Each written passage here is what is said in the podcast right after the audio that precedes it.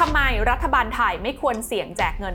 560,000 ล้านบาทในตอนนี้ ต้องบอกเลยนะคะว่าการแจกเงิน 10,000 บาทดิจิทัลนั้น ถือเป็นประเด็นที่หลายคนกำลังจับตามองค่ะ และหลายคนกำลังตั้งคำถามนะคะว่าการแจกเงินด้วยวงเงินสูงถึง 560,000 ล้านบาทในตอนนี้นั้น อาจเป็นความเสี่ยงต่อระบบเศรษฐกิจไทยได้ทำไมถึงเป็นแบบนั้นลงทุนแมนจะเล่าให้ฟังขอต้อนรับเข้าสู่รายการลงทุนแมนจะเล่าให้ฟัง โลกเราตอนนี้นะคะกำลังพบกับเหตุการณ์ที่อัตราดอกเบี้ยนั้นพุ่งสูงขึ้นอย่างรวดเร็วแบบที่ไม่เคยเป็นมาก่อนในรอบกว่า 10 ปีนะคะ ซึ่งคนที่นำทีมขึ้นอัตราดอกเบี้ยมาเร็วและแรงแบบนี้เนี่ยก็คือธนาคารกลางสหรัฐอเมริกาค่ะ ซึ่งเขานั้นให้เหตุผลนะคะว่าเขาจำเป็นที่จะต้องเร่งขึ้นอัตราดอกเบี้ย เพื่อที่จะสกัดกับเงินเฟ้อที่อยู่ในระดับสูงก่อนหน้านี้นั่นเอง เหตุการณ์นี้นะคะต้องบอกว่าเกิดขึ้นด้วยความรวดเร็วค่ะ จากภาพที่เห็นเนี่ยนะคะ ก่อนหน้านี้ 2 ปีเนี่ยถ้าเราเอาเงินไปฝากพันธบัตรรัฐบาลสหรัฐเนี่ยนะคะเรายังได้ดอกเบี้ยอยู่ที่ 0%อยู่เลย แต่ณวันนี้เนี่ยนะคะอัตราดอกเบี้ยที่เราได้นั้นจะสูงขึ้นเป็น 5.4%นะคะแต่ก่อนหน้านี้เนี่ยนะคะหลายคนนั้นยังคงคุ้นชินค่ะ กับบรรยากาศที่เงินในระบบเนี่ยมีอยู่ล้นเหลือนะคะจากการที่ธนาคารกลางสหรัฐนั้น พิมพ์เงินผ่านการทำ QE เข้ามาใช่ไหมคะ ซึ่งพอเงินในระบบเนี่ยมีเยอะนะคะ ก็กดให้อัตราดอกเบี้ยนั้นอยู่ในระดับต่ำ แต่ว่าสภาพณเวลานี้เนี่ยมันแตกต่างออกไปโดยสิ้นเชิงค่ะสำหรับในไทยนะคะที่ผ่านมาเนี่ยก็มีการขึ้นอัตราดอกเบี้ยนโยบายตามสหรัฐไปบ้างแล้วนะคะ โดยล่าสุดค่ะอัตราดอกเบี้ยนโยบายของไทยนั้นอยู่ที่ 2.5%นะคะต้องบอกว่ายังต่ำกว่าดอกเบี้ยสหรัฐถึงเท่าตัวเลยทีเดียวค่ะ และแน่นอนนะคะว่าเมื่อเป็นแบบนี้เนี่ย เงินปกติแล้วก็จะไหลไปหาที่ที่ให้ดอกเบี้ย หรือผลตอบแทนสูงกว่าใช่ไหมคะ และภาพนี้เนี่ยมันก็สะท้อนให้เห็นนะคะว่าค่าเงินบาทของไทยนั้นอ่อนค่าลงอย่างมากในช่วงเวลาที่ผ่านมา มาจนถึงตอนนี้นะคะหลายคนนั้นคงจะพอเห็นภาพแล้วค่ะว่า เรานั้นกำลังอยู่ในยุคที่ดอกเบี้ยไม่ได้ต่ำอีกต่อไปแล้วนะคะ และยิ่งถ้ามีเรื่องใหญ่มากระทบหลังจากนี้ อัตราดอกเบี้ยของบ้านเราก็มีสิทธิ์ที่จะปรับตัวสูงขึ้นไปอีกคำถามก็คือว่าแล้วเรื่องนี้มันเกี่ยวอะไรกับการแจกเงิน 560,000 ล้านบาทกันบ้างคำตอบก็คือการแจกเงินจำนวนมากขนาดนี้นะคะ รัฐบาลเนี่ยต้องหาแหล่งเงินทุนค่ะ ซึ่งแน่นอนนะคะว่าแหล่งเงินทุนตรงนี้ รัฐบาลก็บอกแล้วว่าต้องมาจากการกู้เงิน ไม่ว่าจะเป็นการกู้โดยตรงเองนะคะหรือว่าจะไปใช้เครื่องมือทางการเงินอื่น ๆ แล้วก็ไปหาทางอ้อมมาเพื่อให้ได้เงินทุนเหล่านี้มา อย่างที่เราได้เห็นในข่าวตอนนี้นะคะก็คือเป็นการกู้เงินจากธนาคารออมสิน ซึ่งก็มีรัฐบาลถือหุ้นอยู่นะคะ ไม่ว่าจะเป็นรูปแบบไหนที่เล่าไปเมื่อสักครู่นี้ก็ล้วนแต่เป็นทางเลือกที่รัฐบาลนั้นต้องเป็นหนึ่งในผู้ค้ำประกันจำนวนเงินกู้นี้อยู่ดี ปกติแล้วนะคะเวลาที่รัฐบาลจะทำการกู้เงินเนี่ยก็จะมีหนทางในการออกพันธบัตรรัฐบาลให้ตลาดเนี่ยมาซื้อค่ะ ซึ่งตลาดเนี่ยเขาก็จะเอาเงินก้อนหนึ่งนะคะมาให้รัฐบาลกู้ แล้วรัฐบาลเนี่ยก็จะมีหน้าที่ในการจ่ายดอกเบี้ยตรงนี้นะคะ จนเมื่อพันธบัตรรัฐบาลนั้น ครบกำหนดอายุ รัฐบาลก็จำเป็นที่จะต้องคืนเงินต้นทั้งหมดให้กับตลาดไป ทั้งนี้เนี่ยนะคะอัตราดอกเบี้ยในตลาดพันธบัตรที่เรากำลังพูดถึงอยู่ตอนนี้เนี่ยไม่ได้ขึ้นอยู่กับอัตราดอกเบี้ยนโยบายอย่างเดียวนะคะ แต่ว่ายังขึ้นอยู่กับความคาดหวังของนักลงทุนในอนาคตด้วย ซึ่งไอ้ความคาดหวังของนักลงทุนในอนาคตตรงนี้เนี่ยก็มาจากหลายปัจจัยเช่นกัน ซึ่งหนึ่งในนั้นก็คือความต้องการใช้เงินจากภาครัฐในอนาคต เมื่อตลาดคาดหวังว่ารัฐบาลนั้นจะกู้เงิน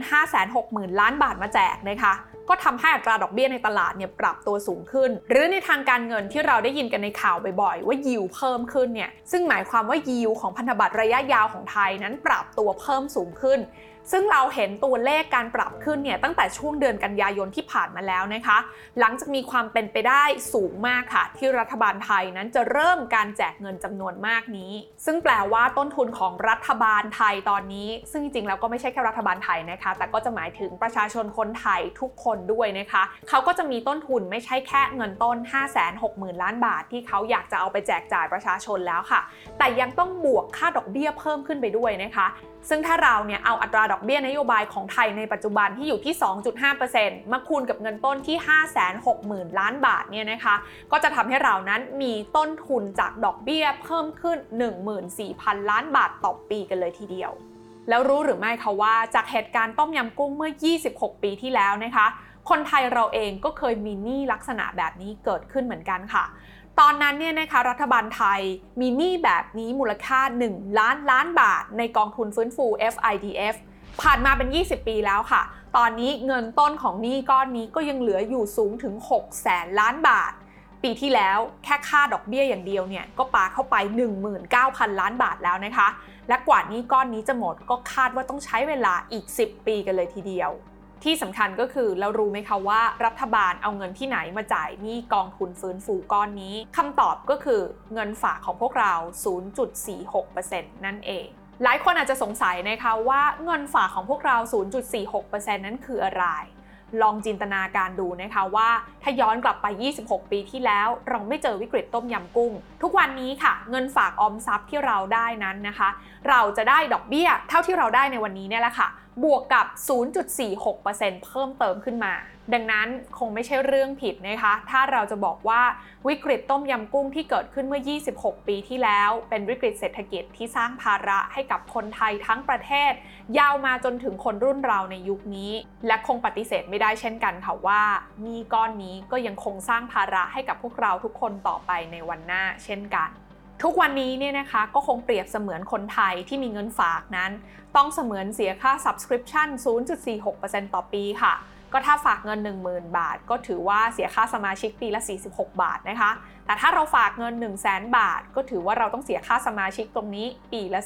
460 บาท กลับมาที่ปัจจุบันค่ะคำถามก็คือเรากำลังสร้างหนี้ก้อนขนาดมหึมา เหมือนกับ 26 ปีที่แล้วอยู่หรือเปล่า หลายคนอาจจะตั้งคำถามนะคะว่า แล้วไอ้หนี้560,000 ล้านบาทตรงนี้ มูลค่ามันมหาศาลขนาดไหน ลองมาเปรียบเทียบให้ดูง่ายๆกันค่ะ งบประมาณสร้างสนามบินสุวรรณภูมิ 120,000 ล้านบาท ท่าเรือแหลมฉบังเฟส 3 110,000 ล้านบาท รถไฟฟ้าสายสีม่วงใต้ 100,000 ล้านบาท รถไฟฟ้าสายสีแดง 96,000 ล้านบาท รถไฟฟ้าสายสีชมพู 53,000 ล้านบาท รถไฟฟ้าสายสีเหลือง 50,000 ล้านบาทสถานีรถไฟกลางบางซื่อ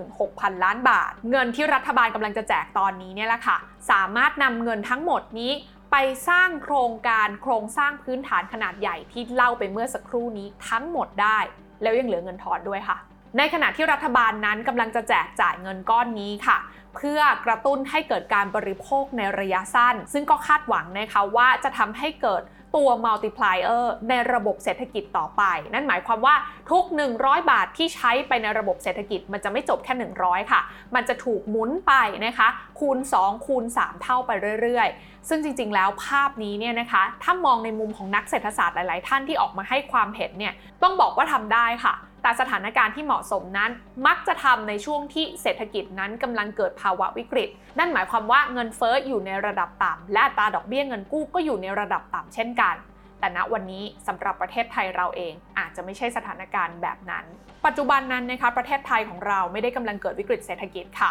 แต่เรามีความกดดันจากอัตราดอกเบี้ยทั่วโลกตอนนี้ที่อยู่ในระดับที่สูงนะคะ และเมื่อรัฐบาลนั้นตัดสินใจแจกเงินแบบนี้เนี่ยก็แน่นอนมันก็จะส่งผลให้เงินเฟ้อในระบบเศรษฐกิจไทยนั้นปรับตัวสูงขึ้น และเมื่อเงินเฟ้อของไทยปรับตัวสูงขึ้นเนี่ยธนาคารแห่งประเทศไทยก็ยิ่งจำเป็นจะต้องขึ้นอัตราดอกเบี้ยนโยบายเพื่อสกัดเงินเฟ้อนั้นนะคะ ซึ่งแน่นอนว่าไม่ใช่แค่อัตราดอกเบี้ยนโยบายอย่างเดียวที่ปรับตัวขึ้นค่ะ ต้นทุนทางธุรกิจของภาคเอกชนต่างๆ ก็ต้องปรับตัวขึ้นตามไปด้วย ลองนึกสภาพดูนะคะว่าตอนนี้เนี่ยภาคธุรกิจหลาย ๆ แห่งที่ต้องระดมเงินทุนผ่านการออกหุ้นกู้ ก็เจอปัญหานะคะที่อัตราดอกเบี้ยนั้นสูงขึ้นอย่างเดียวไม่พอค่ะ บางธุรกิจตอนนี้เนี่ยถึงขนาดที่ไม่มีเงินจ่ายดอกเบี้ย แล้วก็เจอปัญหาขาดสภาพคล่องแล้วด้วยซ้ำไป แน่นอนค่ะว่าข้อดีของการแจกเงินเข้ามาในระบบเนี่ยนะคะก็คือการคาดหวังที่จะให้เกิด multiplier effect ที่มากกว่าหนึ่ง แต่ก็ไม่มีใครรู้จริง ๆ ค่ะว่าจะมากกว่าหนึ่งได้จริงหรือเปล่า แต่สิ่งที่เรารู้กันแน่ ๆ นะคะ ถึงทำได้ผลจริง ๆ เนี่ย การกระตุ้นเศรษฐกิจนั้นก็จะเกิดขึ้นในระยะที่ค่อนข้างสั้นมาก อาจจะอยู่ได้เพียงไม่กี่ปี ราะว่าบรรดาฝั่งของการผลิต หรือว่าฝั่งของคนขายเนี่ยนะคะเขาก็จะเร่งการผลิตออกมาเพื่อรองรับกับความต้องการในที่สุดแล้วนะคะเมื่อความต้องการตรงนั้นเนี่ยหมดกำลังการกระตุ้นไปค่ะของที่ถูกสั่งผลิตหรือว่าถูกสั่งมาขายเนี่ยมันก็จะเหลืออยู่ในระบบ แล้วก็กลายมาเป็นปัญหาทางเศรษฐกิจตามมาต่อไป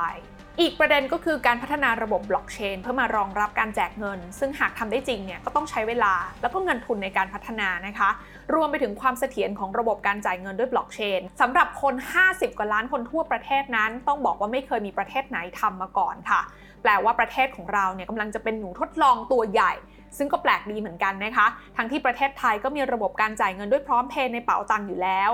สุดท้ายนั้นก็คงต้องฝากทางเลือกให้กับรัฐบาลนะคะว่า การแจกเงินตอนนี้ก็เปรียบเสมือนการฉีดยากระตุ้นเศรษฐกิจค่ะ ซึ่งการฉีดยาครั้งนี้นั้นมันก็มี side effect พอสมควรนะคะ แต่เราก็คงต้องชั่งน้ำหนักค่ะ ระหว่างการกระตุ้นให้เศรษฐกิจคึกคักในระยะสั้นนะคะ กับการทิ้งภาระไว้ให้ลูกหลานมาคอยใช้หนี้ก้อนมาหือมาให้เราในอนาคต หรืออีกแง่หนึ่งเราจะนำเงินก้อนนี้มาทำอย่างอื่น อย่างเช่น การลงทุนพัฒนาโครงสร้างพื้นฐานในอนาคตนะคะ เพื่อที่จะเพิ่มขีดความสามารถในการแข่งขันให้กับประเทศไทย เพื่อไว้ให้ลูกหลานของเราในอนาคตเนี่ยมาแข่งขันกับประเทศอื่น ๆ ไว้ได้ หรืออีกทางหนึ่งถ้ารัฐบาลไทยในเวลานี้อาจจะชะลอการที่จะแจกเงินก้อนนี้ไว้ก่อนนะคะ แล้วก็รอเก็บกระสุนล็อตนี้ไว้ใช้เมื่อยามจำเป็น หรืออย่างเช่น เมื่อยามที่เราเกิดวิกฤตเศรษฐกิจจริง ๆก็อาจจะเป็นช่วงเวลาที่เหมาะสมกว่านี้ก็ได้เช่นกัน 26 ปีที่แล้ว รัฐบาลไทยทำให้เรามีหนี้จากวิกฤตการเงิน 1 ล้านล้านบาท และตอนนี้เราทยอยคืนเงินต้นและดอกเบี้ยไปแล้ว ก็ยังเหลือหนี้เงินต้นอีกกว่า 6 แสนล้านบาท ระหว่างทางเราก็มีโครงการต่างๆ สร้างนี้เรื่อยมาทีละหลายแสนล้านบาท เยอะที่สุดก็ช่วงโควิดที่เราเจอล็อกดาวน์ไป ตอนนั้นเนี่ยเราก็สร้างนี้เพิ่มสูงถึง 1 ล้านล้านบาทคำถามก็คือว่าเรากำลังสร้างหนี้อีก 560,000 ล้านบาท ทั้งทั้งที่เราไม่ได้มีวิกฤตอะไรจริงหรือเปล่า ซึ่งตอนนี้เราอาจกำลังกดปุ่มเพิ่มตัวเลขนี้ทางอ้อมให้กับลูกหลานของเรา โดยที่เขาจริงๆแล้วเนี่ย มีสิทธิ์ที่จะเกิดมา แล้วก็ไม่ต้องรับภาระก้อนนี้ก็ได้เช่นกัน ทั้งหมดนี้อดคิดไม่ได้ค่ะว่า เราเดินทางมาไกล 26 ปีที่ผ่านมา เพียงเพื่อที่จะย้อนกลับไปเริ่มต้นใหม่ที่จุดเดิมอีกครั้งหรือเปล่า